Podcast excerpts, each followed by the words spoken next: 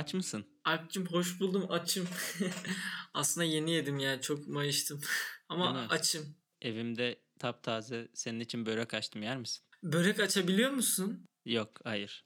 ama, ama buna da değinmek istiyorum diyor bu şeyleri var ya. Sanki börek açmak hamur ve hamur işleri sanki bir level üstteymiş gibi geldiği için bana yemek yapma konusunda. Evet evet ya bir level üstte zaten. Geçenlerde ben evdeki bir kriz anında ipleri elime alıp şey açtım. Bazlama hamuru açtım. Tavada peynirli bazlama yaptım. Ve yani hamura dokunmak benim zaten bir üst ligimdi. Nasıl oldu? Ya annemin çok acil işi çıktı. Ama ortada yarıda kalmış hamurlar vardı açılması gereken. Ben hemen hızlı yola el koyup şey yaptım. Bazlama yaptım. Ama şeyi hala çok sıkıntı ya. Hamur yoğurma falan hiç ho- hoşuma gitmiyor. Yani o özellikle ilk baştaki çamur, su, saçma böyle devamlı eline yapışan şey. Hiç kurtulup onu tek parça haline getiremeyecekmişim geliyor. Zaten hiç hamur açmadım. Yani hamur yapmadım. Ben daha çok şeyciyim. Düz et pişiriyorum yani. Şu anki seviyem o. Vallahi sen öyle deyince benim bir hamur açasım geldi. Ben seviyorum o tarz işleri. Ya anneannem yaparken yardım etmeyi seviyordum da hiç kendim en baştan yapmadım. Korkuyorum da tabii. Elimde kalsa baya kötü olur. Bili- Biliyorsun. Bir de kötü yapılan hamurlar. Ben ama hamur mesela açsam ne yaparım diye düşünüyorum. Ben pizza falan sevmiyorum. Yani evde de arada annem yapıyor. Çok şey geliyor bana. Karışık geliyor. İçinde hamur olan şeylerden güzel poğaçalar veya işte lavaş olabilir evde yemek için. Şey falan yapmayı düşünüyordum. Bence lavaş. Ben de onu diyecektim. O taco için onun şey oluyor ya küçük lavaş. Onun bir adı vardı ya. Unuttum. Şey mi? Lavaş bir de diğeri var o mu? Ya şey işte. Taco'nun lavaşı ne oluyor ya? Bilmiyorum. Geçen sana attım onu değil mi? Şeyin e, Hatay sandık içinin bir taco tarifi vardı. Böyle bayağı övgü dolu sözlerle. Sanki dünyanın en güzel kadının keşfetmişim gibi anlattığım bir yemek tarifi vardı. Vallahi hatırlayamadım ya. En son tereyağı vardı. Onu hatırlıyorum. Çamaşır makinesinde tereyağı. Ya o adama çok büyük hayranlık duyuyorum. Gerçekten idolüm ya. Bir şey mi? O adamın gerçekten sınırı yok ya. O herif en kötü imkanlarla en iyi şeyi çıkarabiliyor. Çamaşır makinesinde tereyağı ne? Kimin aklına gelir bu? Kim niye yapar? ha, tortilla ekmeği ya. Üf. İşte lavaşın küçüğü de yani tortilla ekmeği işte. Meksikalı kekolar öyle diyorlar.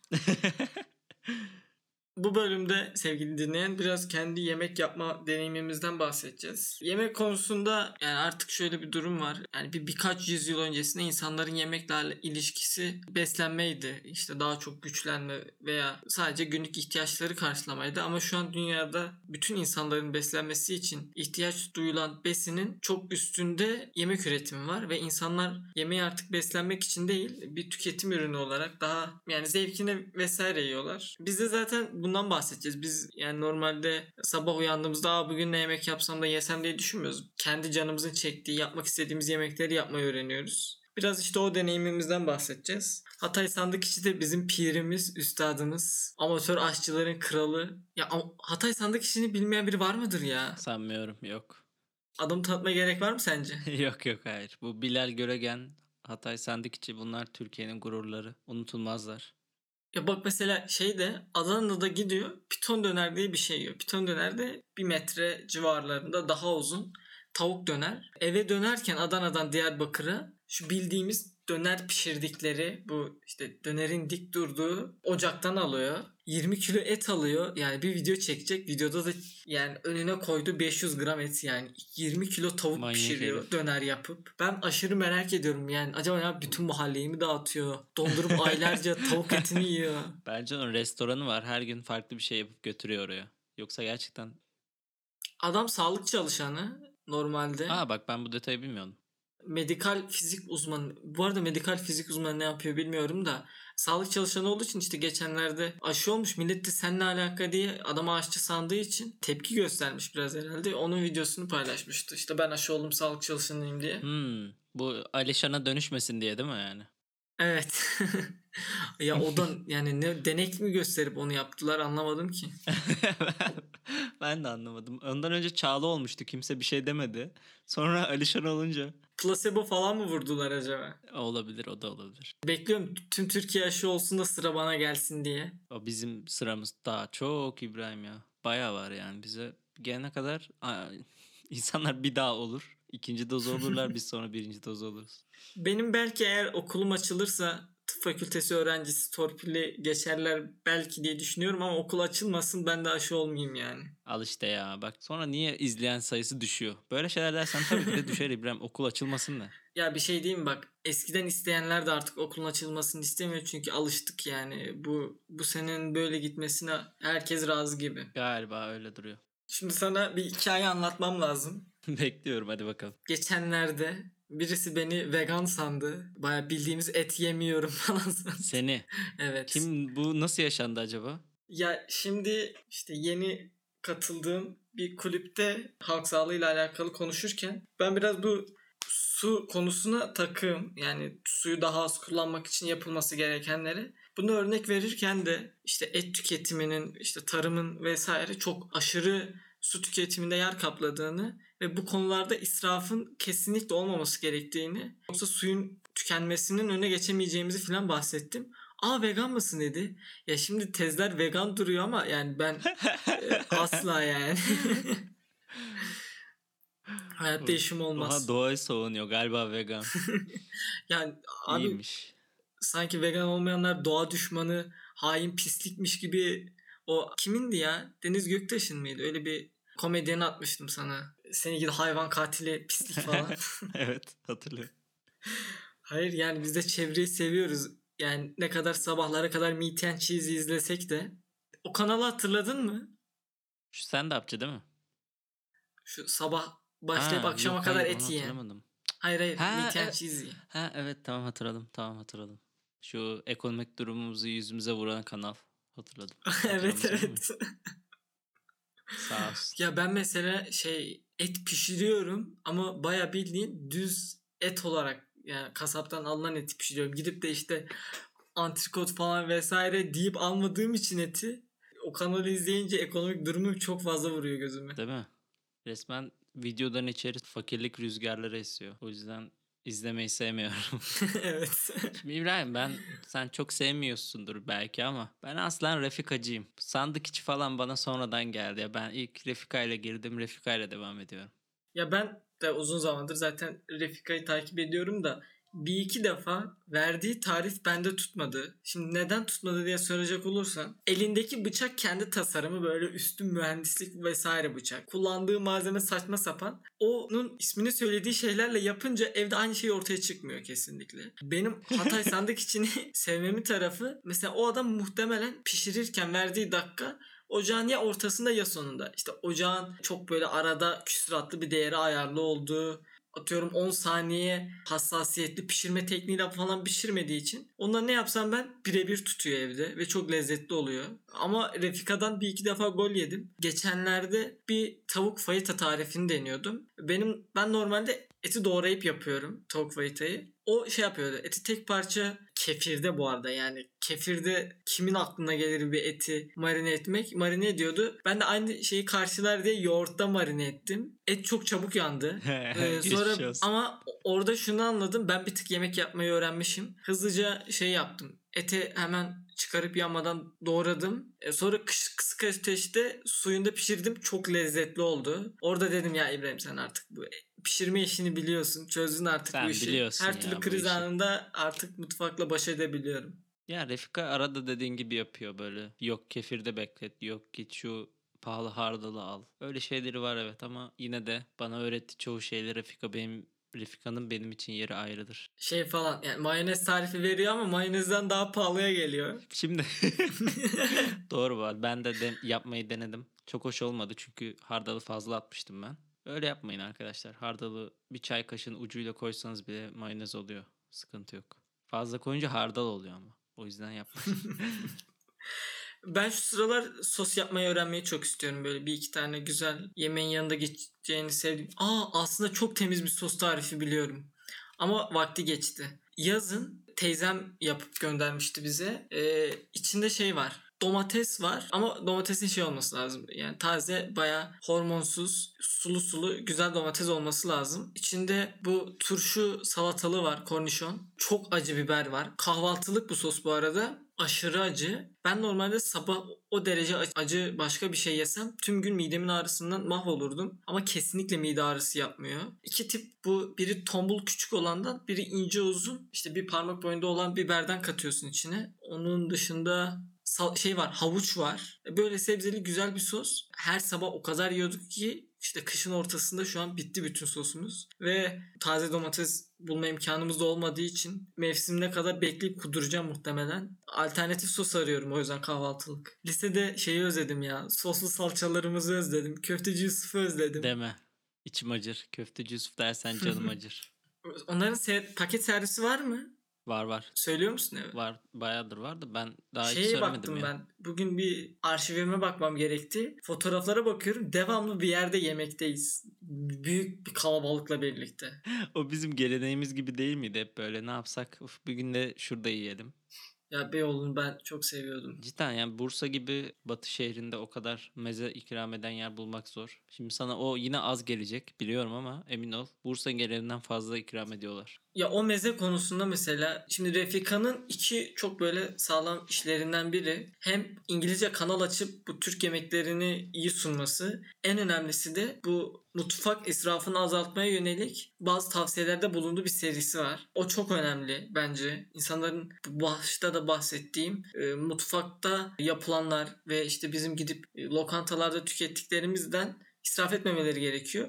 O meze konusunda yani çok geniş bir meze kültürümüz var. Ama o masaya 4 kişi oturunca o mezelerin hepsini yemediği için ve o yenilmeyen mezeler de başkalarına ikram edilmediği için o döngüde tamamen israf edilmiş, atıl hale gelmiş oluyor. Ondan mesela ben özellikle bu taraflarda gerçi çok tutacağını sanmıyorum ama mezeyi tercihe bırakmaları gerekiyor. Yani bir insan mesela 3 tabaktan fazla meze yememeli. Üçünü de kendisi seçmeli. Burada şeyden olur. Genelde kötü karşılanacağını düşünüyorum. Ama yavaştan böyle bir israfı azaltmaya yönelik meze alışkanlığı gelişebilir bence. Bu benim aklıma şurada gelmişti. İlk kez bir haberde görmüştüm yani bu dediğim muhabbetin aynısı ama serpme kahvaltılar için söylüyorlardı bunu.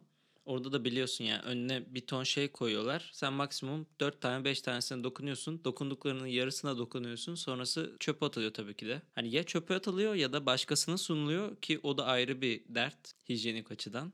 Bence de bunların kişi seçimine bağlı olarak yapılması gerekiyor ki israf minimuma indirilsin. Yoksa gerçekten tabak tabak meze, kahvaltılık çöpe gidiyor. Serpme kahvaltı muhabbetin bir tık şey olması lazım. Yani evinizde yiyebileceğiniz bir şey ve evinizde o peynirin yarısı kalınca hop streci basıyorsun. Ka- işte saklama kabını kapatıyorsun, dolaba atıyorsun. Yarın yine yiyorsun. Bu serpme kahvaltıya gitme çok bence olmaması gereken bir şey. Yani evinde de kahvaltı yapabilirsin sonuçta. Aynen öyle. Zaten oradaki her şeyi kendin satın alsan uzun vadede her gün aynı kahvaltı yapsan yani yine daha ucuza denk geliyor. Ya benim mesela mutfağa girmemin en büyük sebebi bu bütçe meselesi. Resmen cimriliğimden yemek yapıyorum. Çünkü yani dışarıda makarna yiyorsun her ne alametse o paketi 75 kuruş olan makarna sana 20 liraya sunuluyor ya. Ya imkansız.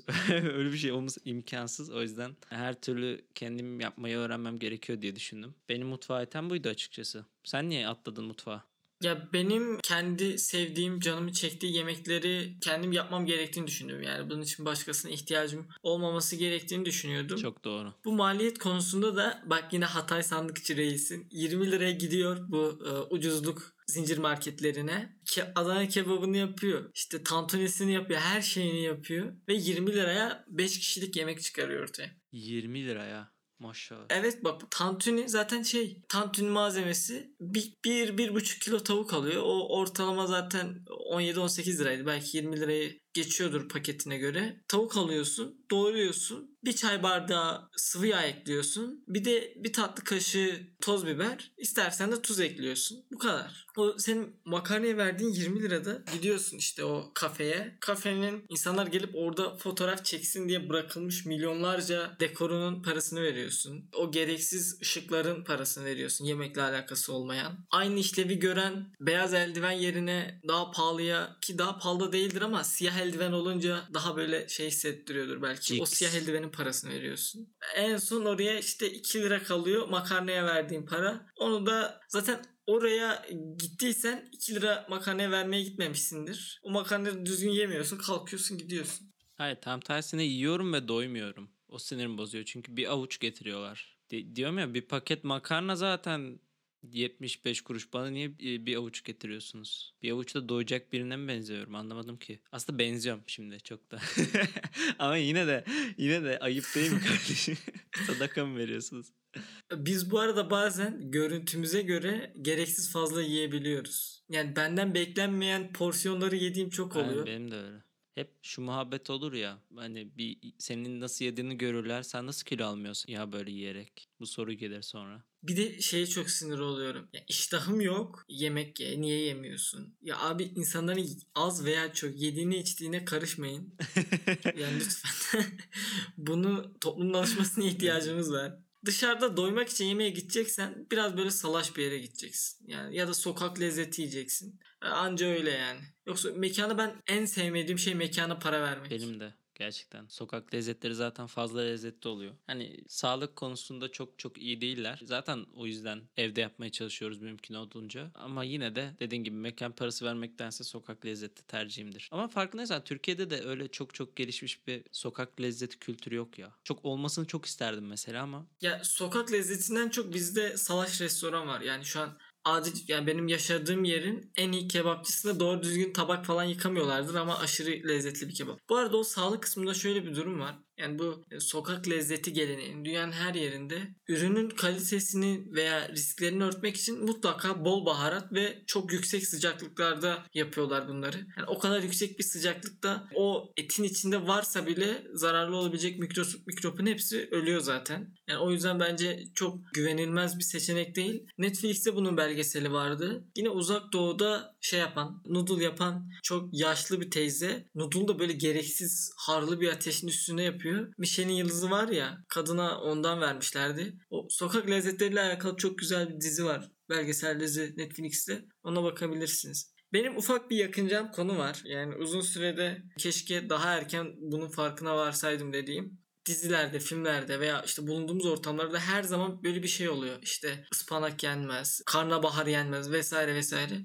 Ben mesela son birkaç senedir annem kıymalı bir karnabahar çorbası yapıyor ve aşırı sevip 4-5 tabak yiyorum. Onun dışında mesela ıspanak seviyorum. Ama gereksiz bir şekilde insanların böyle çok sık tüketilmeyen, baklagil olmayan daha doğrusu sebzelere bir ön yargı oluşuyor. Toplumsal bir yargıya dönüşüyor ve bu sebzeleri yemek aa işte ne iğrenç onu yiyorsun falan filan. Halbuki çok besleyici lezzetli şeyler çoğu. Bir tek tabım şey kaldı. Mantar kaldı. Onu da böyle güzel bir seveceğim mantar tarifi de bulursam hiçbir sebzeyle meyveyle derdim olmayacak ve muhtemelen daha iyi beslenmiş hissedeceğim kendimi. ama mesela yurtta kalmış bir insan olarak sen söyle. Yurttaki ıspanak nasıldı? Ya bak o ayrı bir konu. Bir kere o kazan yemeği ve kazanda her yemek güzel olacak diye bir şey yok. Oradan zaten iyi bir lezzet beklemiyorsun. Orada zaten biz beslenmek için yemek yiyorduk böyle bir ki bizim aşçımız son sene yani gayet güzel yemekler de yapıyordu. Evet evet son sene iyiydi. Ama bak ben de İTÜ'de bir kere ıspanak yedim. Ve hayatımda o kadar kötü bir ıspanak yemedim ben. Çünkü yani dediğin gibi kazanda iyi olan yemekler var. Bir de İTÜ yani kaç bin kişilik bir okul. Hı hı. Ya o kadar o kötüydü ıspanak. Öyle düşün. O kadar kalabalık ve kötüydü. Ama sonra eve geldim. Annem yaptı. Gayet yiyorum yani. Çok da güzel severim. Dediğin gibi bu biraz daha kişisel keşfedilmesi gereken sebzeler, baklagiller. Ben de katılıyorum. Mesela pırasa sevmediğimi düşünüyordum ama pırasa da seviyormuşum. Ya yapı- güzel yapılınca e, şeyini anlıyorsun. Yenilebilir olduğunu anlıyor insan. En kötü yanına etli bir şey koyunca o mesela etin tadını ön plana çıkaracak bir şekilde pişirirsen yine yeniyor. Ki ıspanak mesela çok e, aşırı besleyici. Yani bunların hepsi çok besleyici şeyler. Lezzet konusunda bence alerjisi olmayan bir insanın farklı şekillerde ki ben et dahil hiçbir sevdiğim besin maddesini her şekliyle yemiyorum. Yani e, etin işte belli bir şey, seviyede pişmesini veya bir sebzenin farklı şekillerde pişmesini bekleyerek yiyorum. Onların da illaki benim seveceğim tarzda olabileceğini düşünüyorum. O yönden bir tık e, yemek konusunda ön yargılı olmamamız gerektiğini ve verimlilik konusunda da hassas olmamız gerektiğini düşünüyorum. Buradan kamu spotumu da bırakayım. İbrahim Kamu spotları. Bir yavaştan bitirmeden bir vefa borcu olarak emirciğimiz hakkında da konuşmak istiyoruz. Çakal lezzetler. Yani ben çok güzel e, böyle bir iki mutfakta çakallık olabilecek, pratikliğimi arttıracak şeyleri onda gördükçe daha böyle işime yarayacak şeyler öğrenmiş oluyorum. Orada yaptığı yemekleri bazen yapmasam bile. Ondan seviyorum çakal lezzetleri. Bu iş hem eğlenceli hem öğretici kılmış kanallardan biri. Benim üzerimde de çok emeği var ancak bir keresinde öyle bir canım yaktı ki İbrahim. Yani ben çok hazırlanmıştım. Yarı özel bir gündü. Yine Covid zaman tabii evdeyiz. Annemlere güzel bir yemek yapayım dedim. Sonra onun yılbaşı özel hindi tarifi var biliyor musun? Hı hı. Saray pilavlı hindi tandır. Dedim ben bunu yaparım. O topa da girmezsin ya. Girdim çünkü pilavıma güveniyorum. Ben her gün pilav yaparım. Çok e, pilav master'ım. Her türlü pilavı her türlü şekilde yaparım diye. Zaten sıkıntı olmadı. Ama şöyle bir durum var. Bu sonrasında da baktım. Saray pilavlarının içinde genel olarak yani e, içi bol, bol malzemeli pilavlara genel olarak saray pilavı ismi atfediliyor ve çoğunluğun içinde yeni bahar var baharat olarak. Ve yeni baharatın içinde ne var dersin? Bence pilava hiç yakışmayan bir baharat. Tarçın. Bunu bilmeni beklemiyordum zaten. Ay tarçın ne alaka Çok ya? alakasız. Yani ben yemeği yaptım. Çok güzel gözüküyor. İşte of onunkine benzedi falan. Çok mutluyum. Ta- şey de hindi de çok güzel oldu. Sonra hindiyi tattım. Çok güzel olmuş. Onun yanında bir sosu vardı. Ona bandım falan. Of çok güzel. Pilavı bir yedim. Hani pilav değil. Tarçın var çünkü içinde ve çok saçma duygulara götürdü bu beni. Emirciğim her şey için teşekkürler ama ya onu da suçlayamayacağım arkadaş şey yani. Onu da suçlamamak lazım hakikaten. Saray pilavının suçu. Saray pilavı pek benlik değil. Hatta şeyi izlemiştim. Somer Şef ile Loş Sohbeti izledin mi? Daha sonra izlemin 2000 ürününden bir tanesi o. Muhtemelen izlemeyeceğim duracak. Ben onu oturup izledim. Orada şeyden bahsediyor. Aslında saray mutfağı hakkındaki bilgimiz şu şekilde gelişiyormuş. Sarayda çalışan aşçılar bir şeyler sipariş ediyorlarmış. Mesela işte kuzu almış. Bir de işte tarçın almış. Sonra demişiz ki Aa, bunları beraber pişirdi herhalde. Aslında onların hiçbirbirini görmemiş olma olasılığı bile var. Ama yine de böyle yorumladığımız için ya zaten o pilavın o kadar karışık olması çok saçma. en azından hani bugün sade yiyoruz. O gün çok karışıkmış. Ee, bu da böyle bir bilgi. Beni çok şaşırtmıştı aslında rahatlattı da çünkü yeni baharlı bir pilav yemek istemiyorum bir daha. Yani ne yapıyormuş Topkapı'nın alışveriş fişlerinden yola çıkarak tarif mi uyduruyor bizimkiler yani? A- aynen öyle. Zaten farkındaysan çok karışık yemekler. Bir sürü baharat, bir sürü şey. En azından et pişirimlerinde bile bir sürü baharat var yani. Bu arada iyi pilav pişirmek gerçekten benim gözümde bir leveldir. Ben daha hiç o topa girmedim. Böyle tane tane iyi pişmiş böyle doğru suyu ayarlanmış pilav gerçekten bana hep gözümde ustalık işi olarak görünüyor. Bir de şöyle bir durum var. Her pirinç aynı tepkiyi vermiyor aynı oranda. O böyle çok ince bir ayarı varmış ve sadece aşırı profesyoneller onu denk getirebilirmiş gibi geliyor bana. yani. Ya İbrahim'cim beni övmene gerek yoktu şimdi yani. Hiç gerek yoktu utandım şimdi. Hep tutuyor mu? Hep tutmuyor. Ama e, hatta ilk yaptığımda çok lapa yaptım. Çok çirkin oldu. İşte yiyerek yağ kullanmaktan kaçmamdan falan filan. Ama şu aralar tutuyor. Bir de dinlendirmek lazım. Ben önceden direkt höpürt diye yemeye çalışıyordum. Öyle de olmuyor. Bir 15 dakika 20 dakika dinlendirmek lazım pilavı kesinlikle. Hı hı. Bakalım belki ileride ben de kendi pilav videomu çekerim. Herkes çıkıyor. Ben bir tık şeylerden mesela şey çok severim saç tava ama içine suyu benim koyacağım yemekler bir tık beni geriyor ayarını tutturamam Doğru diye. bu arada. Onun dışında Beni mesela de şu an geriyor. yaptığım çoğu yemek kendi suyunu salıp onun içinde pişiriyorum ya da sadece yağını ayarlamam gerekiyor. O su çünkü mesela pilavın hem lapa olması hem kuru olması beni aşırı İrite eder böyle. mutsuz eden bir şey. İyi pilavın manyağıyım ama kötü pilav beni öldürüyor. Bir de şey çok huyum var. Kesinlikle. Benim ilk pilavlarımı yiyemezdin herhalde. Ya onu öğrenmek lazım. Yavaş yavaş gelişiyor. Çok fazla pilav üstü yiyorum her şeyi. Yani bu konuda çok linç yedim. Ama bir pilavın üstüne hem yemeği hem de bazı işte salata malzemesini mesela bir soğan falan doğrarım yemeğin içine tek tabakta e, hem salatasını hem yemeğini hem pilavını yerim. Çok aşırı da pratik ama insanlar bazen iğrenç olduğunu düşünebiliyor. Bu konuda da toplumdan biraz hoşgörü ve kabullenme bekliyorum. Ben şimdi sana bir şey hatırlatacağım. Hatırlıyor musun bilmiyorum ama bana okuldayken bir şey demiştin. Ben kuru fasulyeyi direkt pilavın üstüne döküp karıştırıp yediğim için bana şey demiştin. Hani midende karışacak diye burada mı karıştırıyorsun demiştin. Hatırlıyor musun? Aynı soruyu sana yöneltiyorum şu an. Bir şey diyeyim? Bu çok geniş bir espri. Ben bu arada yani onu sana dediğimde %90 benim tabağımda da çoktan karışmıştı kuru fasulyeyle pilav. ben mesela bizim okulun pilavını sevmediğim için hep yoğurtla karıştırıp yiyordum. Daha böyle yenilebilir hale getirmek için. Doğru çok. Ben zaten çok yıllardır yemekleri karıştırarak yiyorum. O şöyle bir espri. Ben çok maruz kaldığım için sirkülasyonu devam etsin diye esprinin sana satmışım yani. Yoksa bu konuya ben çok şeyim yani okeyim. Bak alınmışım unutmamışım bugün de karşına çıkarıyorum. Adam ol. Evet. O zaman yavaştan bitirelim. Sevgili dinleyenler haftanın önerisiyle bu üçüncü bölümümüzü tamamlayacağız. Ondan önce geçen bölüm bir geri bildirim anketi paylaştığımızı söylemiştik. Oraya birkaç tane dinleyicimiz geri bildirimde bulmuş. Onlara teşekkür ederiz. Bir tane de bölüm önerisi gelmiş. Bir tane gelmiş zaten. Muhtemelen e, bunu bir daha dinlediyse onu yapan duyuyordur. E, onu hemen listemize aldık. Bir kendi programımız vardı şu an. Onun üzerinden gidiyoruz ama ilgimizi çeken bir konu oldu. Onu da üzerine konuşmayı düşünüyoruz. Benim bu hafta önermek istediğim şey bir program yani belgesel demeyeyim. TRT belgeselde yayınlanıyor Sıfır Atık diye. Geçenlerde bir bölümünde şeyin adını bilmiyorum sunucunun. Pazarın atık sebzelerini Mehmet Şef'e getiriyor. Mehmet Şef ondan salata işte fırında sebze ızgara gibi bir yemek yapıyor. Bu geçenlerde yaptığı bölümde bir A4 kağıtın işte bilmem kaç litre suya tekabül ettiğini ve işte kağıt tüketiminin çevreye verdiği zarardan vesaire bahsediyordu. Bir tık hayat pratiklerimize ben devamlı her konuyu buna çekebilirim. Daha çevreci ve verimli olmamız gerekiyor.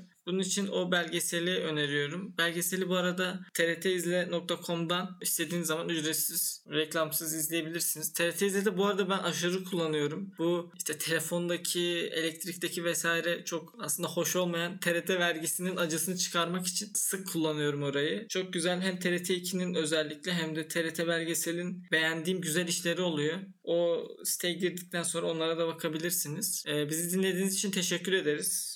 Alp'cim sen kapatmak ister misin? Bir sonraki dairede görüşmek üzere arkadaşlar. Bay bay.